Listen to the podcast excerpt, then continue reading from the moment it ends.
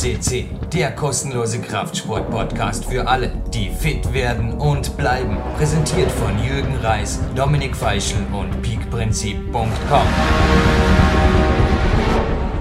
Jürgen Reis begrüßt Sie live on tape für den weltweit größten Kletterpodcast. Und wann immer ich das sage, ist erstens traumhaftes Wetter und ich hoffe, denn immer in Dresden ist gleiches der Fall. Und zweitens in Dresden, meistens zumindest Sven Albinus in der Leitung und so auch heute wieder, denn wir haben vorher soeben beschlossen, diese Sendung war eigentlich geplant ohne Vorspann, aber sie verdient auf jeden Fall den Vorspann.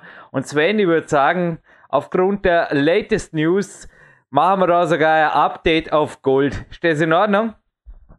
Absolut, da stimme ich dem vollkommen zu. Hallo erstmal, liebe PowerQuest CC-Hörer hier aus dem Dresden. Diesmal kann ich mit der Sonne nicht mithalten, aber trotzdem ist es angenehm warm bei uns, weit über 10 Grad. Also man kann auch draußen viel machen. Von so her ist die Stimmung gut.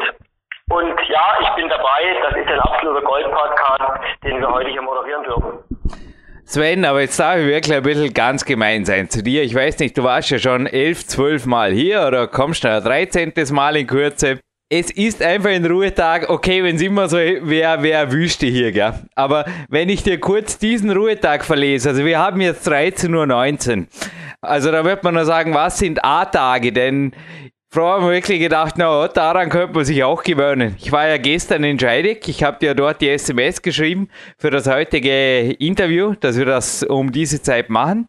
Und das Systemtraining von Gerhard Zahlheck hat mir abends den Rest gegeben, also die Unterarme waren relativ paniert.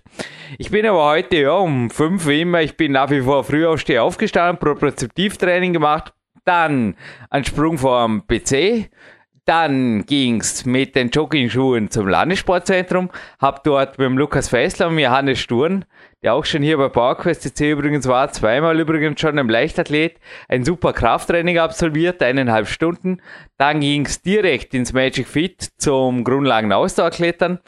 Ja, dann war irgendwie erst Vormittag und ich dachte mir, ja, frische Luft wäre auch noch gut. Und so habe ich noch den Vormittag auf dem Mountainbike verbracht und ich sage dir, Sven, wenn du das nächste Mal herkommst, also entweder leihen wir dir eins aus beim Zweirad-Feuerstein oder bringst eins mit, aber du musst die Lamas, die Enten, die Katzen, die Bauern, die, die Welt über Dormien, die fehlt dir noch, die fehlt dir noch. Also ich habe heute wirklich an dich gedacht und ja, jetzt vorher heimgekommen, nochmal ein bisschen Propriozeptivtraining, mittags Nickerchen bzw. autogenes Training, Kämpfersnack. Und jetzt ist es 13.15 Uhr, ich bin hier mit dir moderieren und was folgt noch? Ein Stadtwalk, ein Stadtwaldwalk und dann geht's in die Sauna. Ja, abends ein bisschen am Ruderergometer ausrudern und dann ist Kämpferdiener. Das sind Tage, Tage wie diese, da lässt sich's leicht leben.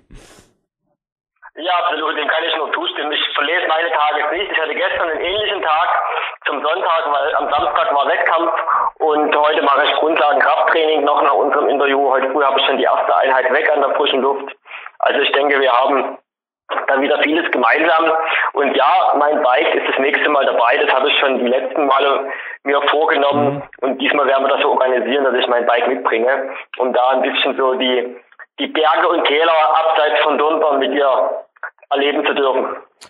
Ja, wir haben übrigens jetzt den 17.03.2014, wo wir diesen Vorspann weit aufgezeichnet moderieren, aber nicht ganz so weit aufgezeichnet wie das Interview, denn die Zuhörer werden es jetzt vermutlich hier im Teaser schon gelesen haben. Da stand ein großes Fragezeichen, ob er diesen Weihnachtspeak gemacht hat und ja, Sven, fangen wir vielleicht gerade mal von vorne an. Es geht hier natürlich weder um mich noch um dich in dieser Sendung, sondern um jemanden, der, haben wir echt gedacht, das ist echt crazy, nicht? In dem Alter hat Andreas Binhammer nicht einmal klettert, zumindest nicht Sport klettert. Also, lass den Korken knallen und der jüngste Youngster, also der erfolgreichste Youngster, muss ich mal so sagen, den es eventuell je gab, der kommt aus Deutschland. Richtig, und zwar aus Hannover, aus dem Kletterstützpunkt Hannover.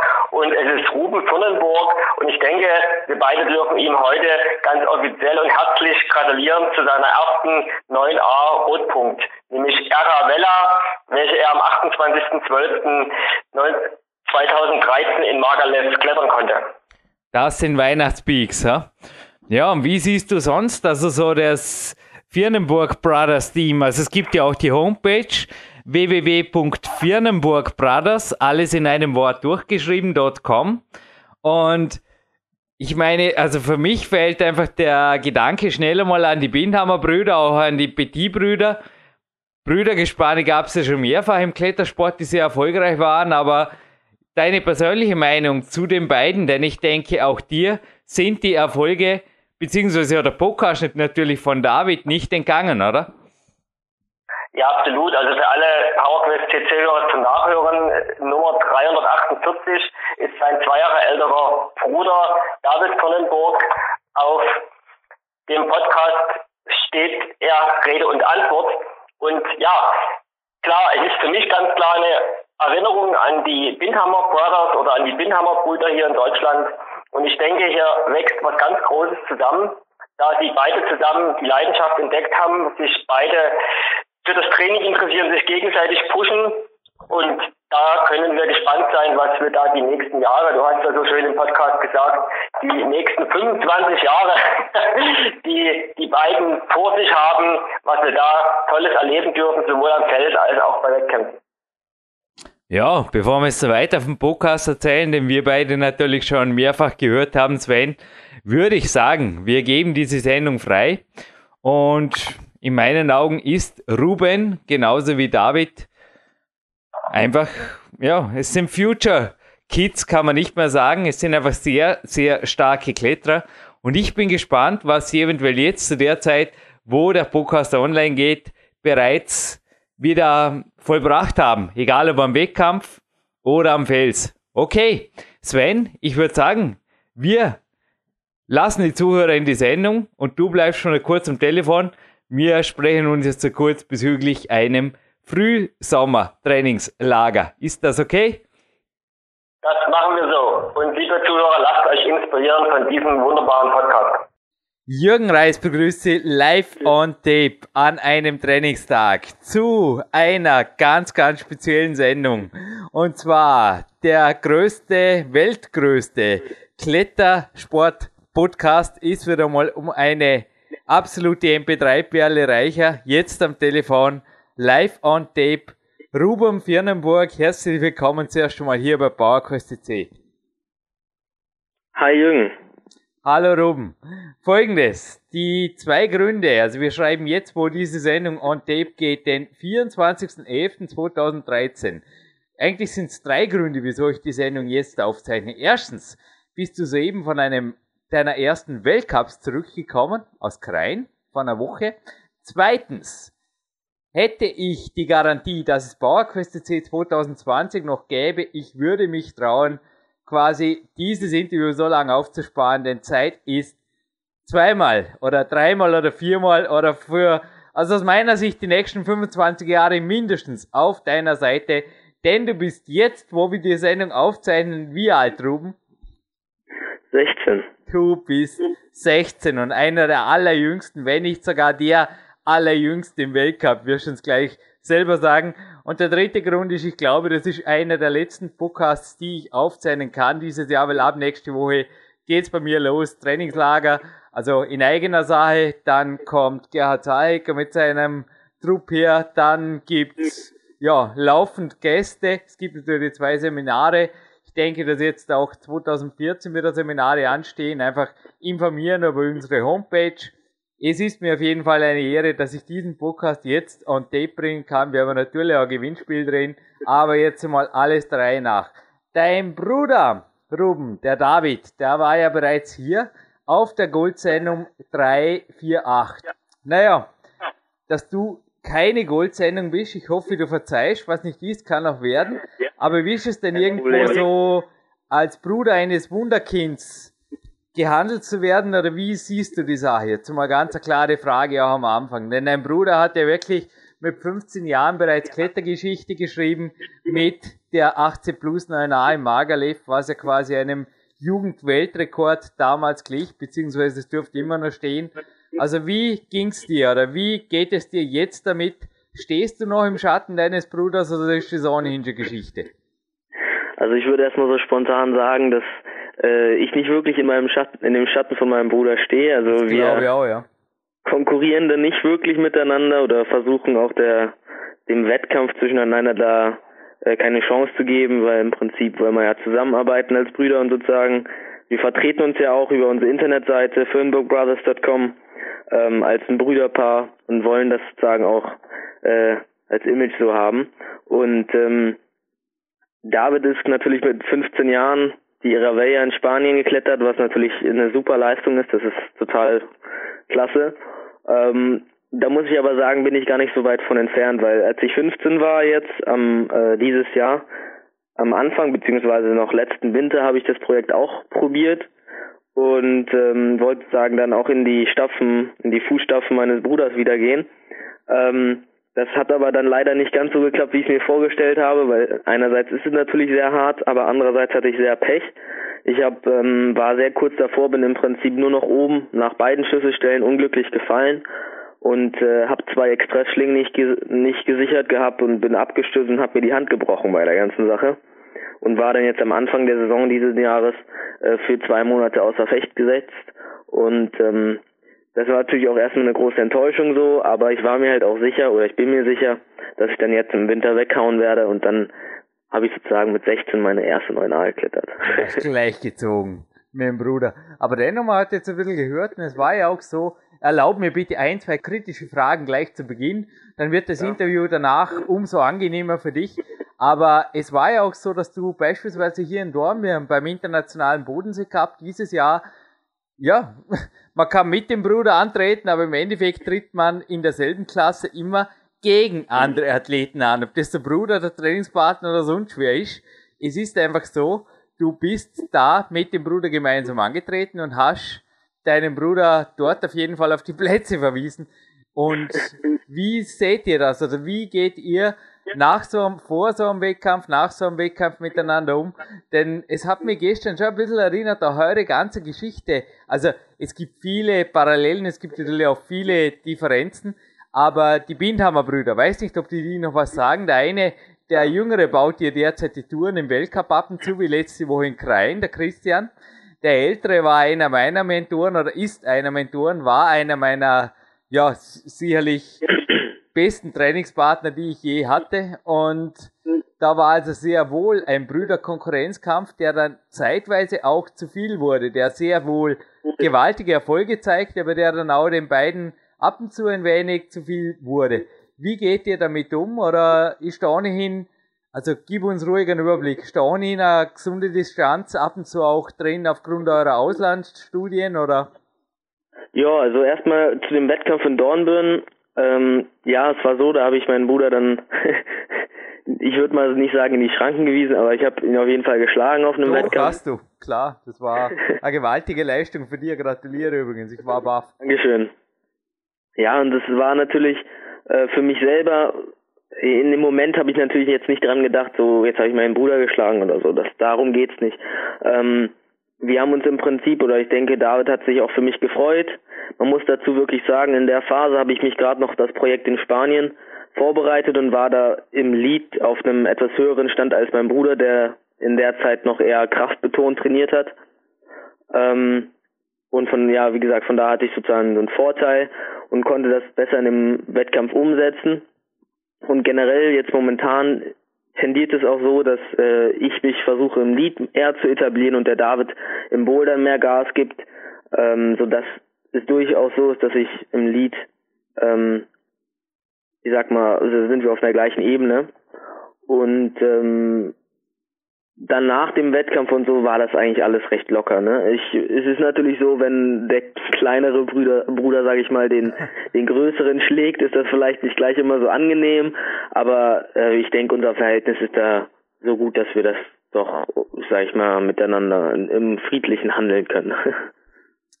Gut, dann gehen wir zum angenehmen Teil des Interviews. Übrigens hoffe ich, dass deine Verletzung auch gerade noch eine Frage abgehakt von vornherein, die ich mir für den Schluss aufhalten wollte. Aber du warst bislang an sich von gröberen Verletzungen, nehme ich an, aufgrund deiner konstanten Leistungen auch verschont, sieht man mal von dem, war es ein glatter Bruch oder was war das eine Standardgeschichte, die da wieder ja. schnell zusammengeheilt ist, Gott sei Dank? Ja, ich hatte schon recht Glück bei der Sache, also schon Glück im Unglück.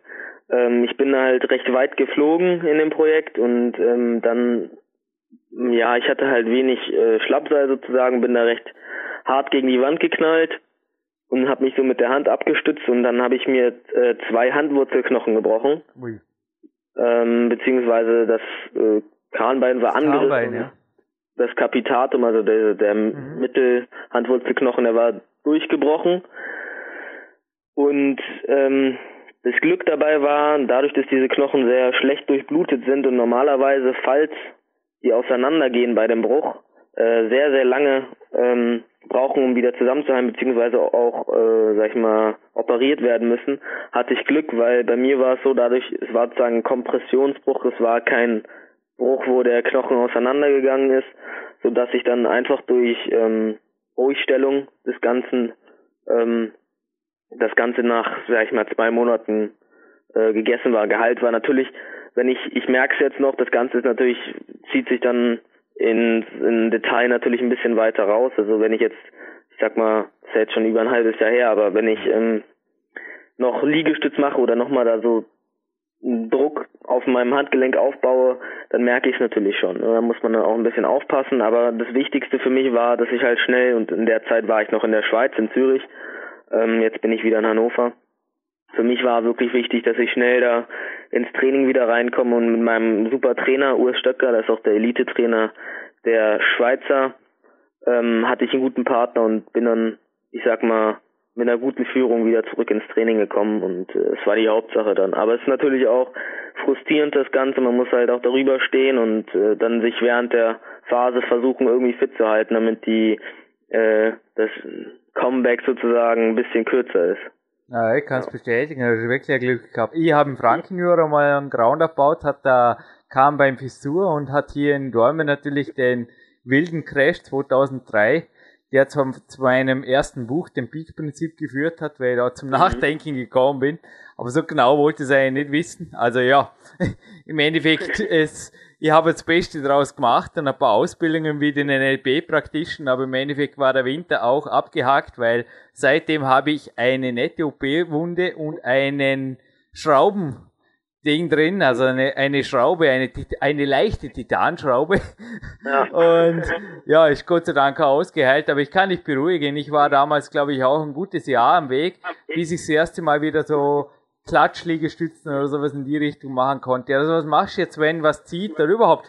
Wenn dich, hat dich schon mal im Finger, eine Schulter, ein Knie, irgendwas gezogen oder ein bisschen wehgetan? Wie gehst du damit um? weichst du dem Schmerz dann aus, lässt die Übung weg, machst was anderes oder wie gehst du generell in Bezug auf Verletzungsprophylaxe um? Denn natürlich auch dein Kahnbein ist derzeit noch ja, heißer Boden einfach für, im wahrsten Sinne des Wortes, für Klatschliegestützen und Co. Ja, also man muss natürlich, also ich persönlich bin da ein bisschen anfälliger, wenn man das nochmal mit meinem Bruder vergleicht, der hat sich eigentlich nie was wirklich gebrochen. Bei mir sind es jetzt mittlerweile neun Knochenbrüche. Oh wow. ähm, ja, also bei mir passiert dann ab. Nee, das war schon, also ich, als ich kleiner war, habe ich mir halt öfter immer was gebrochen, da war ich ein bisschen leichtsinnig. Und generell kann man sagen, musste ich auch erstmal lernen, äh, bisschen pflegsamer oder ähm, nicht so riskant mit dem Klettern umzugehen. ich habe mir mal, als ich sechs Jahre war, beim Bouldern dreifach den Arm gebrochen. Also doch ein Draufgänger. ja. Ein junger Wilder, wie er im Buche steht. Ja, es gehört dazu. Ja, vielleicht kann man es so sagen. Ähm, zumindest, wenn ich, wenn es weh tut, wenn man Verletzungen hat, wenn man, also ich hatte jetzt zum Glück bis auf den Bruch länger wieder nichts, ähm, aber ab und zu, also in der Phase, als ich ähm, in den Nationalkader 2010 reingeklettert bin, ähm, hatte ich doch mit einigen Schwierigkeiten so zu kämpfen und hatte dann Hüftprobleme beziehungsweise ähm, dann auch ein bisschen mit den Fingern was. Da muss man halt wirklich das äh, professionell machen und äh, nichts überstürzen, weil es ist immer so, wenn man sich dann verletzt, ist natürlich die äh, Zeit, um wieder richtig anständig trainieren zu können. Äh, es dauert alles länger, als wenn man einen Gang runterschaltet und das ein bisschen gar nicht erst eskalieren lässt sozusagen. Und ähm, ich rate wirklich auch gerade Leuten, die äh, vielleicht noch nicht allzu lange klettern und gerade mit den Fingern, dass man das wirklich kontinuierlich alles aufbaut, weil das ist das Wichtigste. Wenn man kontinuierlich sich weiter steigert, auch wenn es vielleicht ein bisschen langsamer ist, man in, im Endeffekt ist man dadurch schneller und der Körper kann sich besser an die Belastung angewöhnen, als wenn man jetzt von einem auf den anderen Blick Vollgas gibt, dann vielleicht ein Jahr es gut läuft und danach der Körper nicht mehr mithalten kann.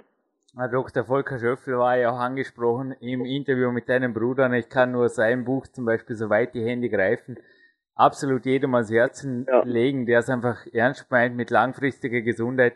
Und genauso wie unser Nationalteam wird ja auch ihr jährlich durchgecheckt. Also in Österreich beispielsweise ja. sportmedizinische Untersuchungen, erfolgreich bestandene, absolute ja, Voraussetzung, dass man überhaupt teilnehmen darf, neben natürlich der Unterschrift unter den Anti-Doping-Bestimmungen. So schaut's aus. Ja. Du, konkrete Frage gleich. Wenn ich vorher von leichten Schrauben in meiner Hand gesprochen habe, ich zähle auch hier zu den Kletterleichtgewichten. Dein Bruder, ich habe mich vorher auch gefragt, das mit den Knochen und so weiter. Also ich habe mir mehrere Aufzeichnungen jetzt von dir angeschaut, unter anderem auch die von Krein, jetzt letzte Woche gestern zweimal durchgeschaut. Die Kletterfigur deiner Person wirkt ein wenig zarter. Es kann natürlich auch im Alter liegen, aber du bist derzeit wie groß und wie schwer? Also ich bin circa 1,80 groß. Also gleich groß wie dein Bruder. Genau, im Prinzip gleich groß.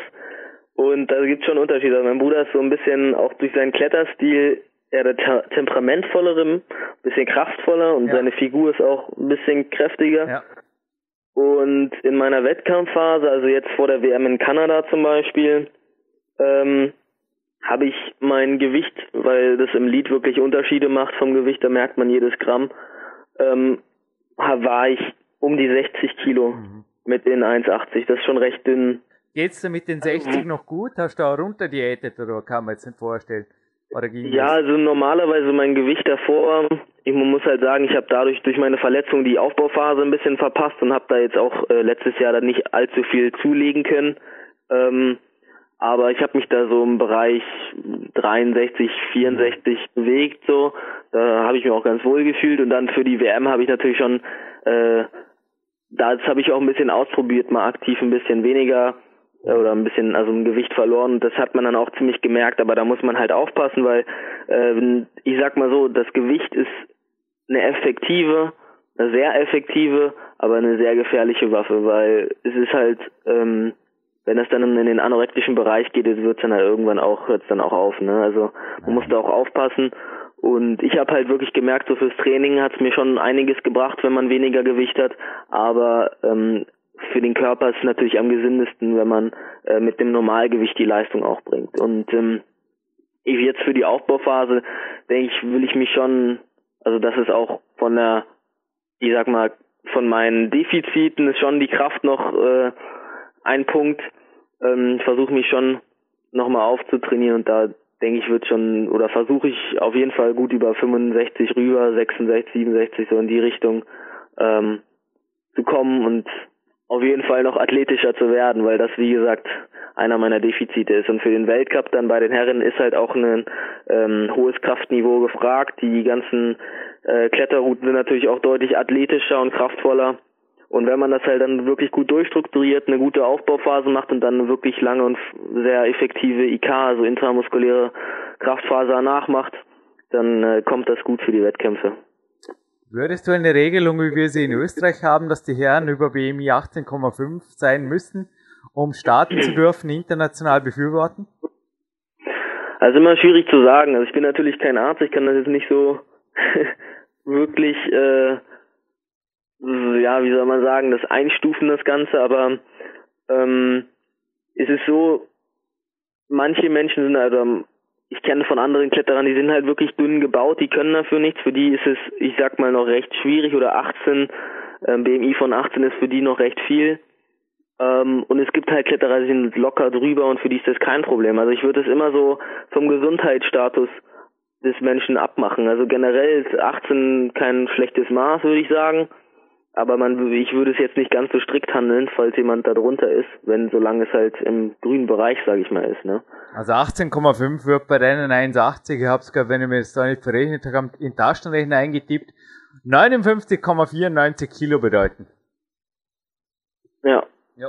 Das ist das schon, das ist wenig, aber ich würde sagen, wenn ich jetzt 59 Kilo wiege, wäre ich noch nicht Anorektiker. Also. Ja, sicher nicht. Kann man nicht vorstellen. Aber nochmal, du du sagst absolut Richtiges. Es ist eine, ja, je nach Genetik. Es ist für den einen halt ja. bereits ein Tanz auf dem Vulkan bei 18,5 und der andere, das sieht man am Sachi oder am Adamondra, glaube ich, ja. die können einfach auch noch gut klettern oder der Sachi, der, der hat nach wie vor, du hast die Leute gesehen, es gibt einfach Leute, ja. die einfach auch genetisch, einfach ein Japaner, der sich halt mit 1,72 und 49 Kilo auch noch ganz gut fühlt und so einen Weltcup gewinnt. Müsste er sich gut fühlen, sonst kann man nicht vorstellen, dass er den Weltcup gewinnen wird. ja, auf jeden Fall. Also da muss man halt, wie gesagt, das hängt halt wirklich von der Person ab.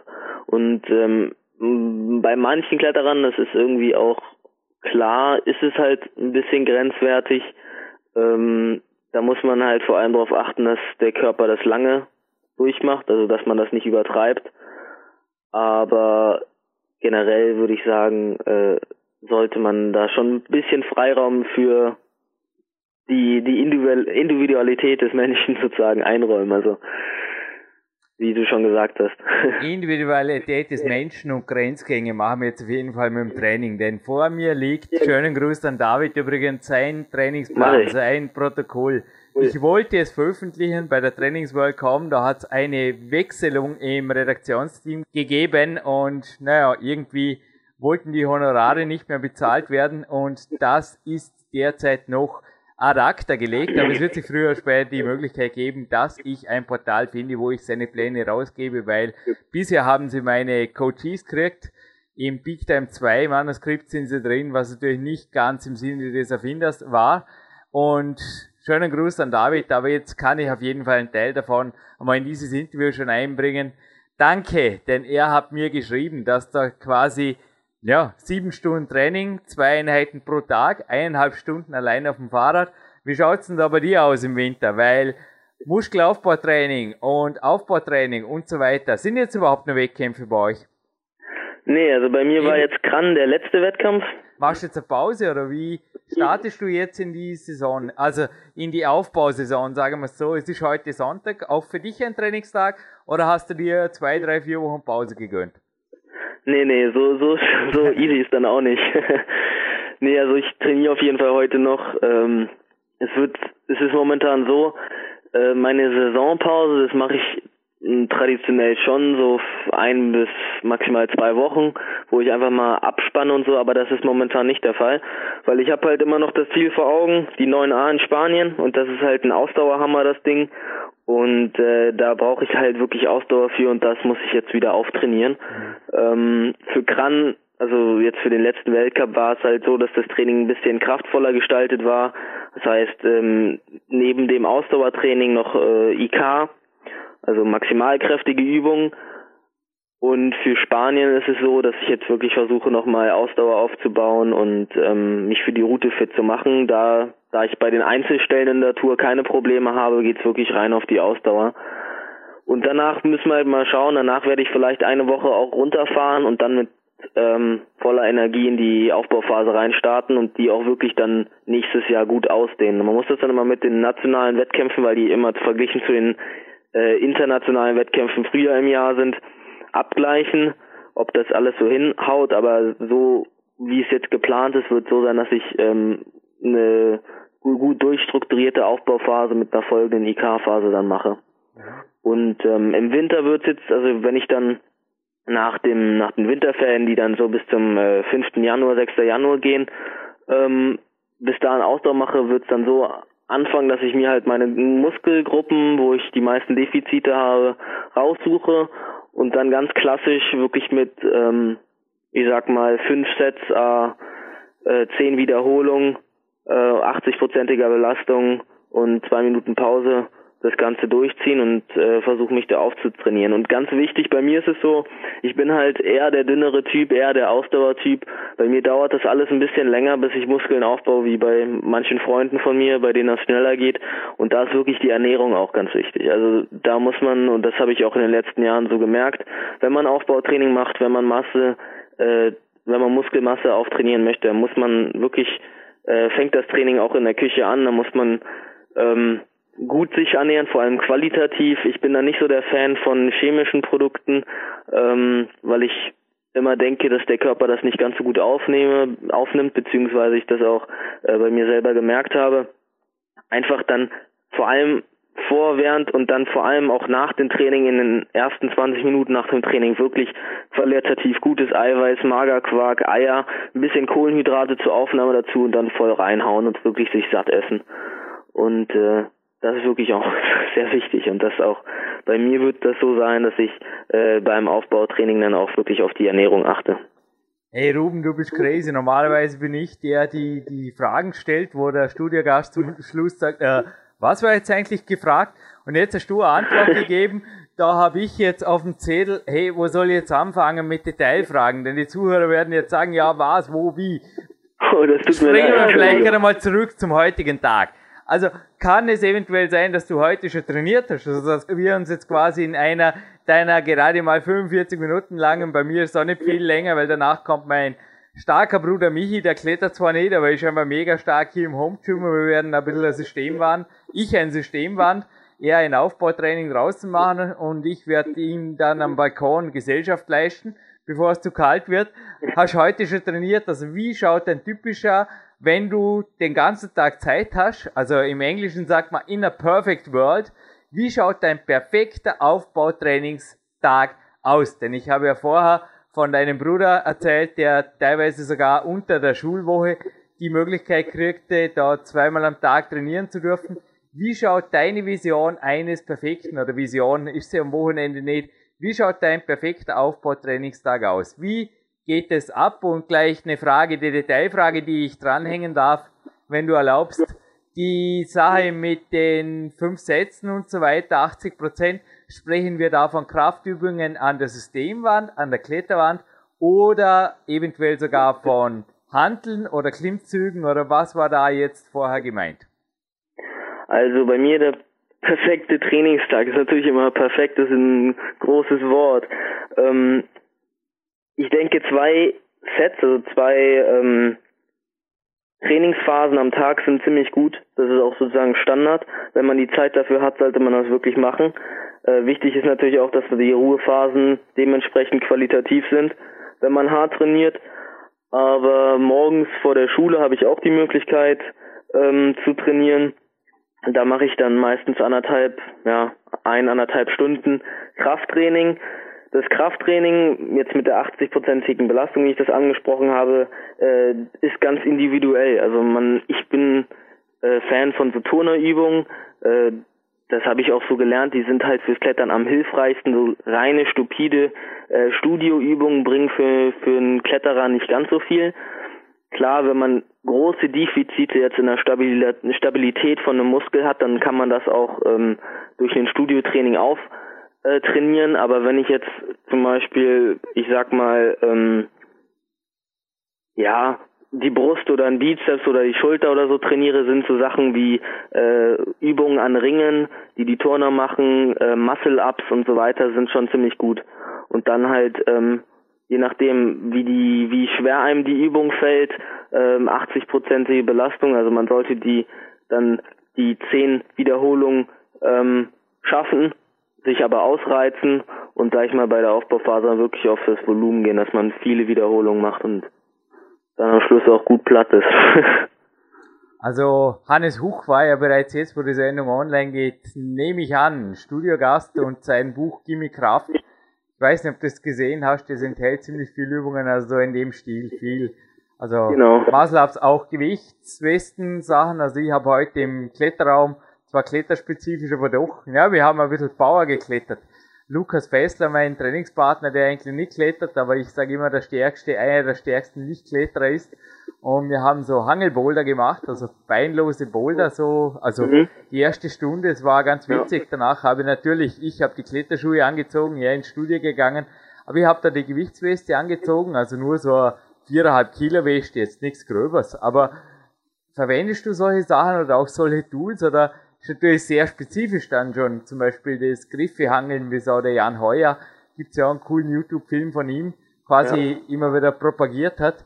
Was hältst du von solchen spezifischen bis hin zu Systemwarntraining Übungen? Also ich halt finde das ziemlich gut. Also ähm, alles, was man aufs Klettern übertragen kann, alle diese Übungen, wenn man die ähm, jetzt aufbauspezifisch auf die Wand übertragen kann, ist es super, weil man dann natürlich noch viele andere Faktoren mittrainiert. Die Spannung wird immer mittrainiert, die Fingerkraft wird mittrainiert und Hangelbouldern ist schon ziemlich gut, ja.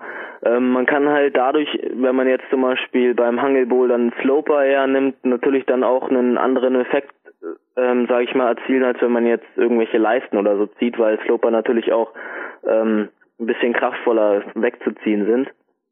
Und ich denke, es ist ziemlich gut. Also äh, das auch das Video vom Jan Heuer, der, wie du gesagt hast, ist ja auch Krass. Äh, fast ein Klassiker jetzt geworden, ist ja auch schon äh, ziemlich gute Übung da drin, ja. Im Endeffekt, ich glaube, mit den 14 oder 15 Stunden Training pro Woche, es sei ihm gegönnt, ich würde damit nicht durchkommen, dein Bruder glaube ich auch nicht. Und auch nee. bei dir, also wenn jetzt eine zweite Einheit folgt, dann sollst du nicht mehr viel mehr trainieren zumindest nur zwei, drei Tage pro Woche, sonst liegst du drüber. Ich denke, das ist auch bei dir nicht wirklich die Realität, oder? Also ist dein Bruder hier auch quasi Vorbild oder vor, ich meine, er hat dich ja auch im Interview als sein wichtigster Trainingspartner quasi beurteilt, somit nehme ich an, dass ihr im Endeffekt beim Training schon mehr oder weniger auf Parallelkurs seid und nachmittags ja. geht's einfach dann entsprechend weiter. Also er hat ja auch bis zu vierstündige Einheiten noch in der Kletterhalle. Wie schaut's bei dir aus?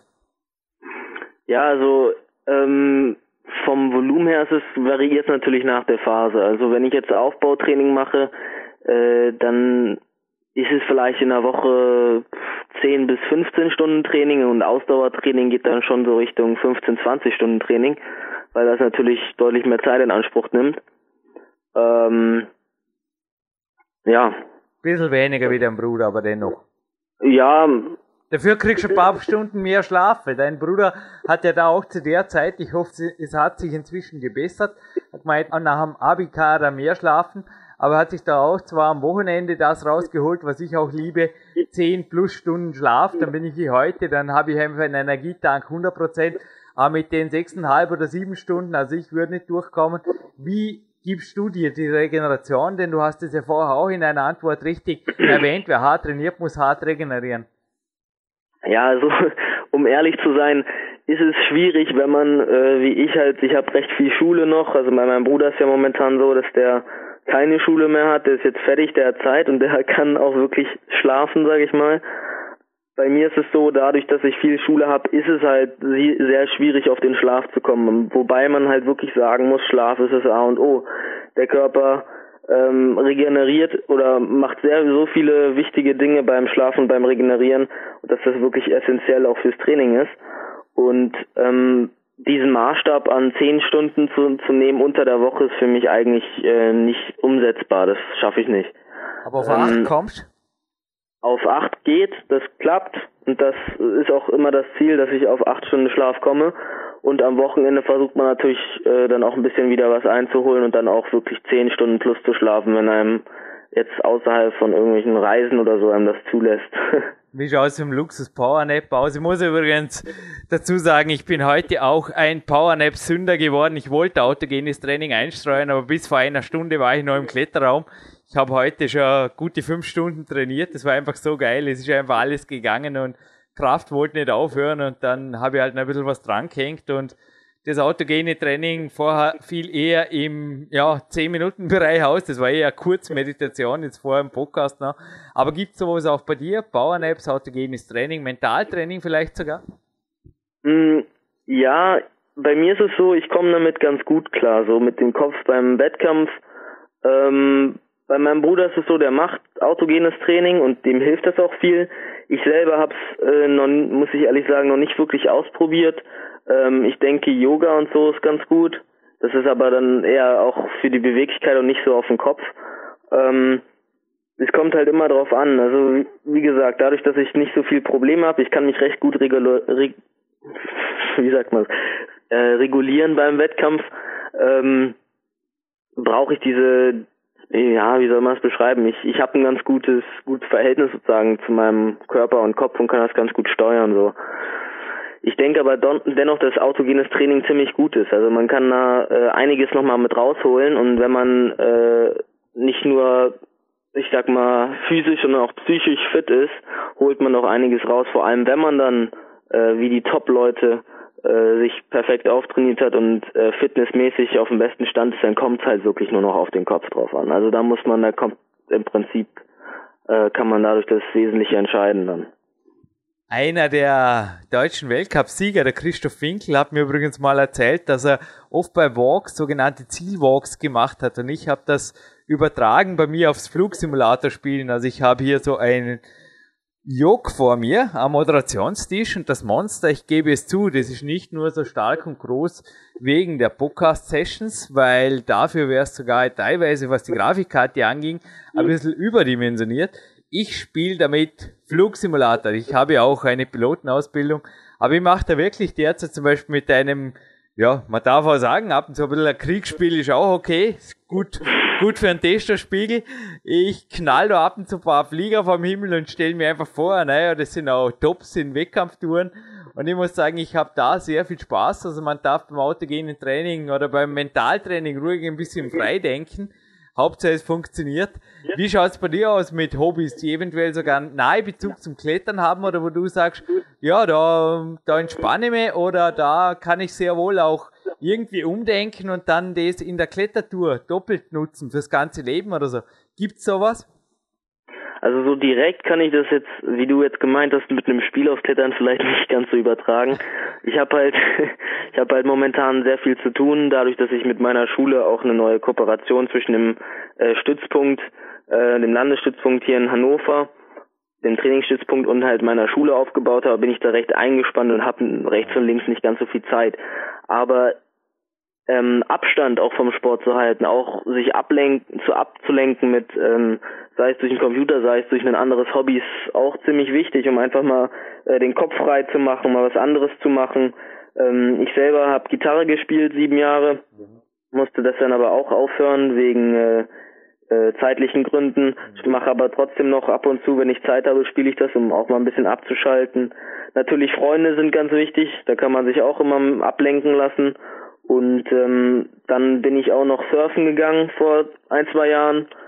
Und ich denke mal, nur klettern, immer nur ganz stupide eine Sache machen, ist auch sehr anstrengend für den Kopf. Also man braucht auch äh, in den Ruhephasen auch Ablenkung und man muss halt sich auch mit anderen Sachen mal beschäftigen, weil man danach auch sich viel besser dann wieder aufs Klettern konzentrieren kann.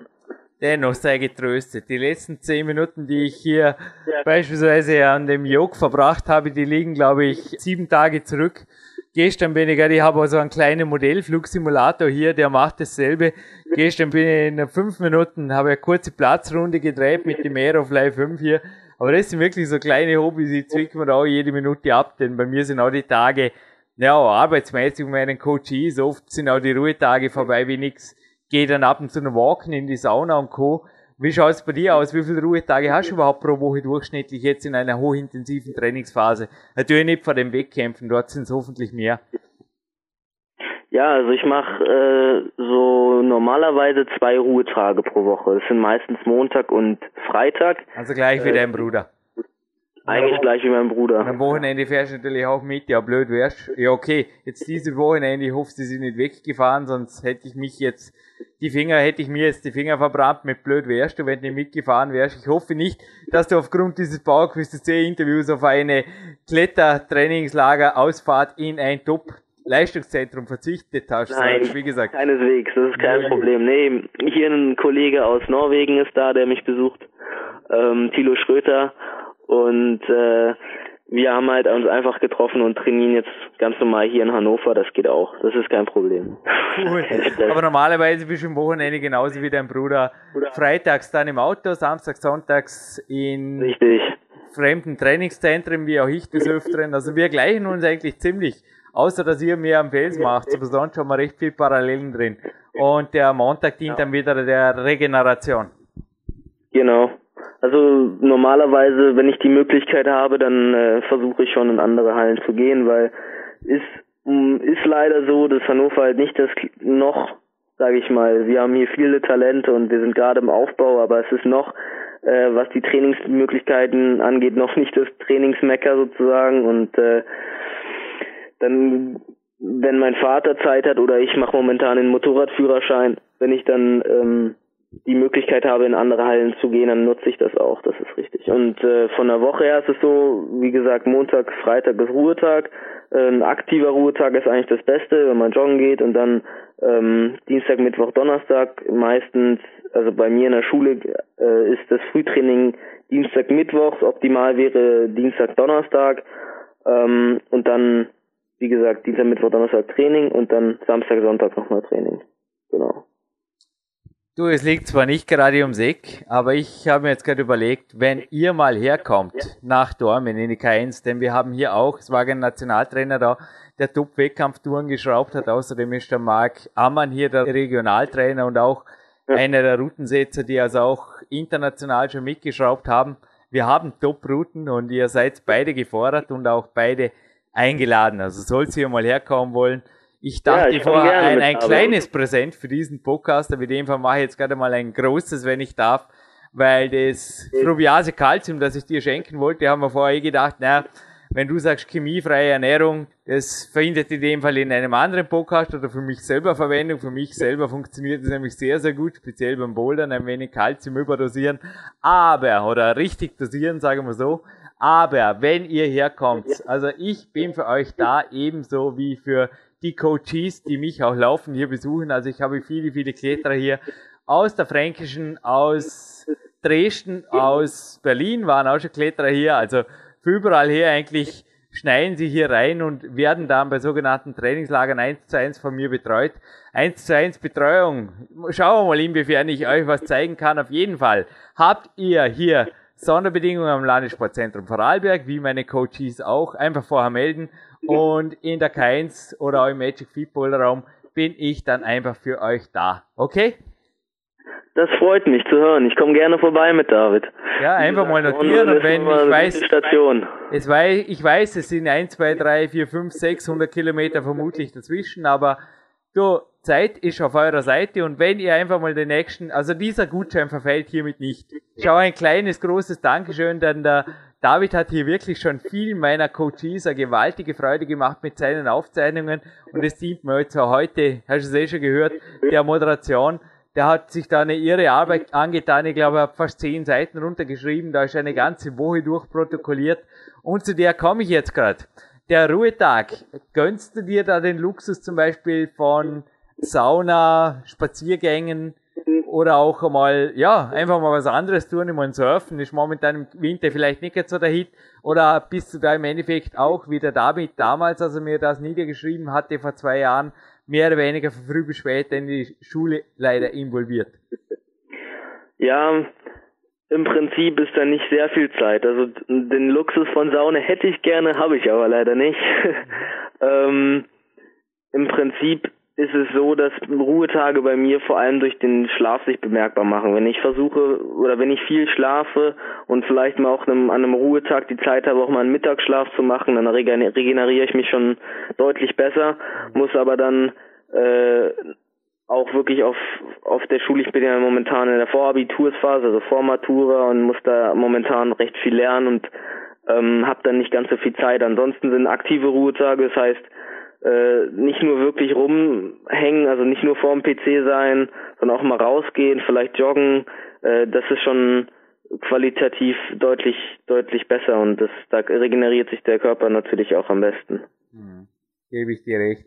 Sind Supplemente, Vitamine, Mineralien für dich ein Thema oder zählt es auch zu der No-Go-Geschichte der quasi chemiefreien Ernährung, die du gesagt hast? Also David hat ja auch geschrieben, das kann ich jetzt auch vorwegnehmen, dass eure Mutter euch sehr gut bekocht und somit kein Bedürfnis nach Junkfood und Co. besteht. Nee, also ähm, Zusatzmittel da will ich eigentlich gar nicht so viel sagen, weil das muss jeder für sich selber wissen. Also äh, ich persönlich bin eigentlich davon überzeugt, dass man durch eine ausgewogene Ernährung genug Vitamine und Stoffe zu sich nimmt und man das nicht unbedingt äh, mit Zusatzmitteln, ähm, also dass man Zusatzmittel nicht unbedingt beiführen muss. Aber wie gesagt, äh, manchen hilft es was und äh, da habe ich auch nichts dagegen, dann ist das auch super. Hey, aber wie schaut es mit Trainingssupplementen aus? Was ich meine ist beispielsweise, ich muss mir immer wieder so Spielzeug gönnen. Ich habe letztens so eine absolut coole knallgelbe, das passt auch gut zum grauen Bild, Winterbalkon. Momentan haben wir einfach mal, ja, es regnet heute auch mal hier, ich sage oft, wenn es nicht, wenn es andauernd so schön wäre, wie beispielsweise im YouTube-Film von mir da, bei dem Natural Bodybuilder Meets Climber, dann hätte man hier eine Wüste, eine Steppe, aber ich habe mir so eine Rollebar von Lapis gegönnt die ist einfach cool, die ist leuchtgelb und die montiere ich heute mit meinem Bruder kurz in Ersatzpause, weil die ist schon mit der Bacardi schnell an der Leiter montiert. Am Balkon und habe wieder ein neues Spielzeug und ich habe die Lapis Balls auch, die sieht man auch in dem Film, die Conny Ritz gemacht, die Klimmzüge dran. Wie schaut's mit solchen, ich nenne die Trainingssupplemente. Das ist natürlich nicht im Endeffekt für einen Kletterer ein Ersatz für die Kletterwand, aber sie machen einfach Spaß und irgendwie auch stark. Und auch der Max Biaga zum Beispiel, der Weltmeister, ja. hat in seinem Film bereits dran gehangen und ich glaube schon solche Dinge, ja, er hat ja auch zum Beispiel geschrieben von der Turn Till Burn Bar, dass solche Dinge einfach ein bisschen was bringen. Was hältst du von solchen kleinen, feinen Spielzeugen, die den Trainingsalltag ein wenig auffrischen? Ich find's gut, muss ich so sagen. Also jetzt ganz pauschal finde ich's gut. Ähm, ich habe den Clip bei dir auf YouTube auch gesehen. Ähm, das war auch total interessant. Und beim Pachi, wie gesagt, äh, der hat das ja auch trainiert. Das ist schon ziemlich gut. Also die diese Lapis-Bälle, mit denen kann man recht viel machen. Man kann da nicht nur Hangelübungen dran machen, aber es ist vor allem für die Fingerkraft, wenn man jetzt äh, unter den Ball, sage ich mal, geht, ähm, sehr gut, um so Zangengriffe zu trainieren und auch dieses diese bewegliche äh, rollende ähm, ähm, wie ja diese rollende wie beschreibt man das diese Stange sozusagen von Lapis, die ist auch ziemlich gut. Da kann man auch Fingerkraft trainieren, vor allem wenn man den Daumen weglässt und nur versucht mit sich vier Fingern sich abzurollen. Ja, auch mit der aufgebrannten ja, Leiste kann man da ziemlich viel machen. Das ist echt cool. Ja. Also das ist so immer rechts und links daneben zu spielen, ein bisschen Vielfalt in die ganze Sache reinzubringen, ist super. Mhm. Und hey, wir bleiben hier werbefrei. Aber nachdem das Ding ab vor mir leuchtet und im Boulderraum jetzt auch eine steht und wir sehr gute Erfahrungen gemacht haben, irgendwie ein Tipp für euch noch im Winter, weil das haben Kletterer glaube ich nie ausprobiert, aber der Jürgen kommt auf so verrückte Ideen. Mein Boulderraum ist ja fensterlos glücklich und ich habe da so ein Energy Light reingetan. Das macht einfach irre Spaß. Also das Ding, ich weiß nicht, das leuchtet total hell und irgendwie fühlt man sich zumindest energiegeladener. Ich kann sein, dass man sein will, ich muss jetzt noch länger testen, aber es macht, das brennt jetzt gerade vor dem Moderationstisch so ein Lampignon von mir und es gibt Tageslicht ab und wie beschäftigt ihr euch mit aktuellen Dingen? Also wenn jetzt einfach Dinge euch reizen, ist da im Endeffekt auch Budget da oder könnt ihr das denn irgendwie einbringen? Denn ihr setzt euch ja absolut ein. Also ich habe mich gerade heute an ein Zitat erinnert. Ich glaube, es kommt von Herrn Twain und der hat gemeint, Sieger schaffen sich die Bedingungen. Und einiges habe ich da auf eurer Homepage gelesen, dass ihr euch also nicht mit gegebenem Amt findet, egal ob es um Schulfreistellung, Naturschutz oder was auch immer jetzt im 2014 dort aktuell ist, auf eurer Firmenburg Brothers Homepage. Aber wie findet ihr euch ab mit Dingen, die euch einfach reizen. Geht so dahin, beschafft ihr die, weil finanzielle Mittel sind natürlich auch bei euch. Ja, außer der Papa zahlt alles, aber sonst natürlich auch. Hier könnt ihr einfach hingehen und das kaufen. Ja, also zu Trainingsbedingungen, wir sind ja recht, ich sag mal, schlechte Trainingsbedingungen gewohnt. Und zu dem Zitat, ähm, der Sieger macht, beschafft sich die oder macht sich die Bedingungen, da ist auch was Wahres dran. Also wenn man, äh, wenn wir, also wenn David und ich der Auffassung sind, dass äh, Trainingsgeräte, wir haben uns da vor zwei Jahren auch äh, von unserem Taschengeld Sachen gekauft, äh, wenn wir die Dinge haben oder brauchen, dann versuchen wir das natürlich auch umzusetzen. Aber generell muss man auch immer oder sind wir in der Einstellung, dass man aus dem, was man hat, was machen soll. Und ähm, wenn man die essentiellen Dinge hat und damit zurechtkommt, reicht das aus. Äh, speziell, wie gesagt, mein Vater zahlt noch am meisten. ähm, belastet man natürlich die Eltern so gut es geht auch dann weniger. Es gibt natürlich total viele Sachen, die man da sich besorgen kann, die bestimmt auch gut sind. Ähm, aber wie gesagt, wenn man so mit dem, was man hat, das meiste rausmacht und da am meisten rauskitzelt, das hat auch was. Ja, ich nehme auf jeden Fall an, dass die Briefe, die er da einem Herr Minister geschickt hat zu eurem Einsatz, dass er die Artikel drauflässt auf der Homepage und alle, die sich jetzt auf ja. den Kampfeswillen, und zwar Dinge, die man sich nicht erkaufen kann, sondern wo es einfach gehört, an einem runden Tisch zu sitzen und gemeinsam einen Konsens zu finden, wer sich da, ja, legt euch besser nicht mit dem Firmenburg Brothers an. Ich gebe euch den Tipp.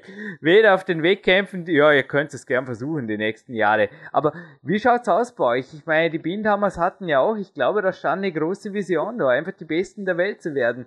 Wie schaut's bei euch aus? Wie ehrgeizig seid ihr untereinander? Habt ihr auch da inoffiziell euren Deal? Ich werde Weltcupsieger, du Witze und ich schnapp mir für den Rockmaster oder wie, wie hoch gehen die Ziele der Firnenburg Brothers? Was sind die Langfristvisionen?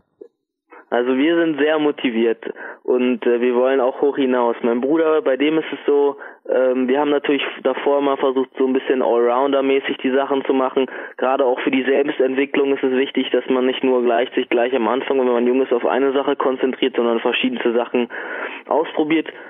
Jetzt kurzfristig ist es so, bei meinem Bruder läuft es ähm, im Bouldern ganz gut und bei mir läuft es im Lied ganz gut. Und langfristig gesehen möchte ich ähm, am Feld sowie im Wettkampf mich vorne etablieren. Das heißt, ich würde, ich habe jetzt dieses Jahr habe ich das erste Mal in Weltcup reinschnuppern können, mal so geguckt, wo der Hammer hängt. Und äh, wenn ich dann spätestens auch aus der Jugendphase raus bin, möchte ich im Weltcup erfolgreich sein und da Richtung Top Ten mich arbeiten. Mhm. Beziehungsweise ich sag mal, Weltcupsieg ist schon äh, das Allerhöchste, was man sich wünschen kann, aber das hat man trotzdem vor Augen, das stimmt. Und am Fels ist es so, dass ich mich im neunten Franzosengrad etablieren möchte und äh, nachdem ich jetzt meine hoffentlich meine erste neuen Arbeit kletter, auch weiter in dem Grad kletter und dann ähm, Richtung Weltspitze bei den Herren halt das Ganze anstrebe. Das ist so und das ist bei David auch so. Und hoffentlich lässt sich der Jürgen Reis, weil er ist schon fünf Minuten über der Zeit, gell, heute noch trainieren, dann wird die Sache auch ein wenig leichter gehen. Wann darfst du nach Spanien? Also ich äh, verlasse Deutschland am 21. Wow. Und Dezember, klar, logisch. Dezember, genau. Über Weihnachten in Spanien. Allerletzte Frage noch. Es gibt ja die Statistik, dass im Endeffekt die Leistungssportkinder oft nicht gerade aus armen Häusern stammen. Ist auch bei mir so. Ich will einfach sagen, mein Vater hat mir nie jetzt Geld gegeben, als ich mich mit 19 entschloss, Profi zu werden. Aber er hat gesagt, du kannst auf jeden Fall hier wohnen und auch hier essen, einfach wie bisher. Wobei ich habe ohnehin viele Lebensmittel davor schon eigentlich selber gekauft, dann auch ohnehin. Und dann auch, ja, im Endeffekt früher oder später das Elternhaus natürlich verlassen, mich auf eigene Beine, auf finanziell gestellt. Aber wie schaut's bei euch aus? Denn bei Firnenburg könnte man ja auch meinen, der Nachname ist im Endeffekt schon aristokratisch, oder wie, wie schaut's aus? Ist der Vater reich oder gibt's da gewaltigen Rückhalt oder sagst du, nee, nee, also der Papa, der will schon, dass ich einmal mit Mitte 20 spätestens mal mein eigenes Geld verdiene und ich halt, ich bin jetzt normaler Student oder wie schaut's aus? Denn viele, die eure Homepage lesen, erlauben mir eine letzte, ein bisschen kritischere Frage. Die werden einfach sagen, ja, der eine ist in Zürich, der andere in Innsbruck und der Papa und ja, so könnte man auch Schwerklettern vorstellen. Alles quasi gemähte Wiese, sagt man in Österreich. Wie schaut's da aus? Wie ist die Realität? Nee, so läuft das nicht. Also durch Geld kommt erstmal keine Leistung. Und ähm, jetzt, wenn man das Geld mal außen vor lässt oder das ganz äh, allgemein sagt, bei uns ist es so, wir haben die Möglichkeit, ähm, einige Sachen sozusagen zu verwirklichen. Wir hatten die Privilegien, dass ich ein Auslandsjahr mache, darüber bin ich auch sehr dankbar. Ähm, aber es ist so, dass wir oder David und ich uns sehr schlicht verhalten und ähm, auch natürlich versuchen, über eigene Leistung das Ganze auf die Beine zu stellen. Also ich stelle mir äh, möchte es so machen, dass ich äh, schnell wie möglich auch irgendwann mal dann mein eigenes Geld mache und meine Eltern auch entlaste. Aber generell würde ich auch sagen, dass oder das ist eigentlich in jeder Sportart so, man braucht halt eine gewisse Basis, um anfangen zu können und ähm, dann kannst du sagen, dann kommt das Ganze ins Rollen. Aber Leistung und das, was David und ich verbracht haben, das äh, hängt hängt wenig mit dem Geld zusammen. Es ist vielmehr die Möglichkeit, die uns ähm, ermöglicht wurde oder das Engagement, was mein Vater da reingesteckt hat, das hat aber erstmal nicht ganz so viel mit äh, Reichtum zu tun. Das ist einfach die Bereitschaft der Eltern und ähm, das ist ganz wichtig. Aber wenn man wirklich was, was möchte, auch wenn jetzt aus dem Elternhaus äh, nicht ganz so viel Unterstützung kommt, wie es jetzt bei David und mir der Fall ist, ähm, dann kann man sich, dann sollte man sich trotzdem durchbeißen und ähm, versuchen, das, den Traum irgendwie zu verwirklichen, weil wo ein Wille ist, ist auch ein Weg. Das ist sozusagen ein bisschen mein Motto. Zurück zum Motto von Herrn Twain, ja. Ich habe gesagt, mein Vater ist mein größter Mentor in meinem Leben und er hat auch gesagt, dass natürlich euer Vater hier was ähnliches oder dasselbe für euch ist. Und ich hoffe auch, der Papa Firnenburg ist mir nicht böse, wenn ich vorher da spekuliert habe. Es geht mich nichts an, ob er reich oder was auch immer ist, nur die Statistik und auch die ersten Eindrücke, wenn man natürlich auf eure Homepage geht, sprechen dafür, dass euch auf jeden Fall, wie du es jetzt gesagt hast, so war es auch bei mir der Fall. Aber ich habe sowohl die Spanplatten als auch die Griffe selbst bezahlt. Aber zum Beispiel habe ich den Platz bekommen. Danke Papa. Ich sehe jetzt noch gerade ins Elternhaus rüber, zum Beispiel im Dachgiebel meine erste sehr steile Boulderwand einrichten zu dürfen. Und das sind einfach Privilegien, glaube ich, die einem nur von Häusern oder von Elternhäusern natürlich zukommen, die den Sport akzeptieren oder auch befürworten. Denn wenn man auf Widerstand stößt, hätte man es, glaube ich, schon sehr schwer. Ha? Ja, also eine gewisse Basis muss auf jeden Fall da sein, das stimmt. Ja, und eine gewisse Basis, mehr als das, hatte auch dieser Podcast. Lieber Ruben, ich würde sagen, ich lasse dich ins Training. Heute steht noch an, was? Ähm, heute Bouldern plus IK. Wow. Also intramuskulär, genau. Erstmal so anderthalb, zwei Stunden Bouldern und dann nochmal anderthalb, zwei Stunden Kraft. ja, klingt ordentlich. Alles klar. Ich also, habe noch ein Gewinnspiel parat, wenn du erlaubst, Ruben. Und zwar ja. die aktuelle Klettern gibt's zu gewinnen und ich dachte mir gerade vorher, der Ruben will sie nicht, vielleicht will sie jemand von euch. Sie ist nämlich sehr gut, speziell beim Schnellkraft- und IK-Training die geeignet und zwar die Überdosis oder die gemäßigte Dosis, eventuell sogar in einem Red Bull Sugar Free mit ein bisschen Koffein. Koffein übrigens bei dir auch ein Thema. Trinkst du schon Kaffee oben? Ja, ab und zu. Aber ich bin kein Fanatiker des Ganzen. ja, bleib dabei. Also noch ist Time on your side. Also kann später noch hochfahren, die Koffeindosis. Aber die Calcium Plus gehen noch dazu. Eine Doppelpackung Calcium Plus. Und mich hätte interessiert, die Firnenburg Brothers, die sind des Öfteren oder waren des Öfteren, ich weiß nicht, ob es wieder mal so ist, können wir jetzt noch nicht prognostizieren. Sie waren auf jeden Fall auslandsabwesend in sehr guten Kletterstätten, ich möchte es mal so sagen, Ruben, oder? Nennen wir das so. In sehr guten europäischen Kletterstätten. Mich hätte interessiert, wo war der Ruben, wo war der David? Wo sind sie eventuell auch jetzt schon wieder, wo der Podcast online geht? Wer weiß.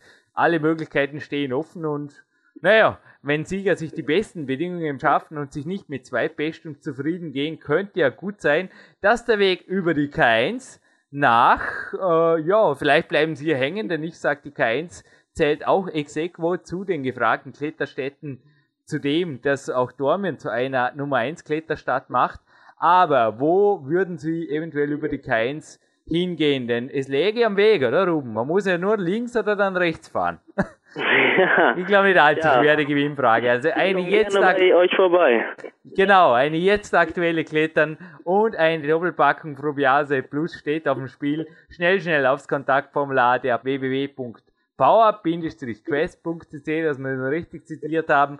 Und bitte die Gewinnantwort deponieren und dann schnell, schnell ins Training rufen und schnell, schnell mal kurz in die Kämpferkühe, Kämpferdiener fertig machen für heute Abend und dann eine kurze Aufwärmrunde und dann kommt eh schon mein starker Bruder hierher. Also ab ins Training, alle beide, würde ich sagen. Ha?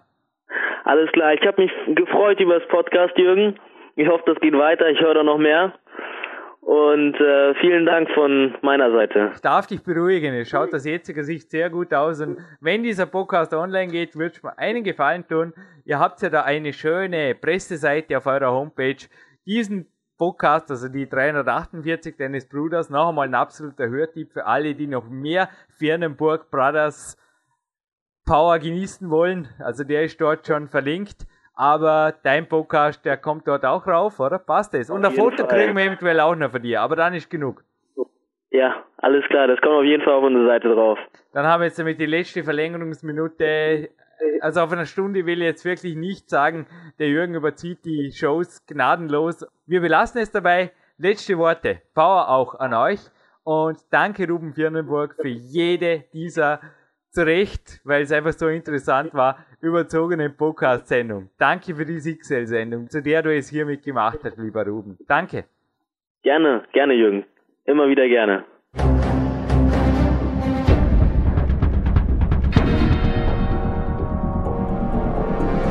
Alle Fitness-Bestseller der Peak-Trilogie, kostenlose Newsberichte und weitere Podcasts von PowerQuest CC sowie Trainingssoftware, Supplemente und Trainingsausrüstung, Personal Coachings, Seminare, Workshops und mehr. Jetzt direkt im Internet auf www.peakprinzip.com oder www.jürgenreis.com.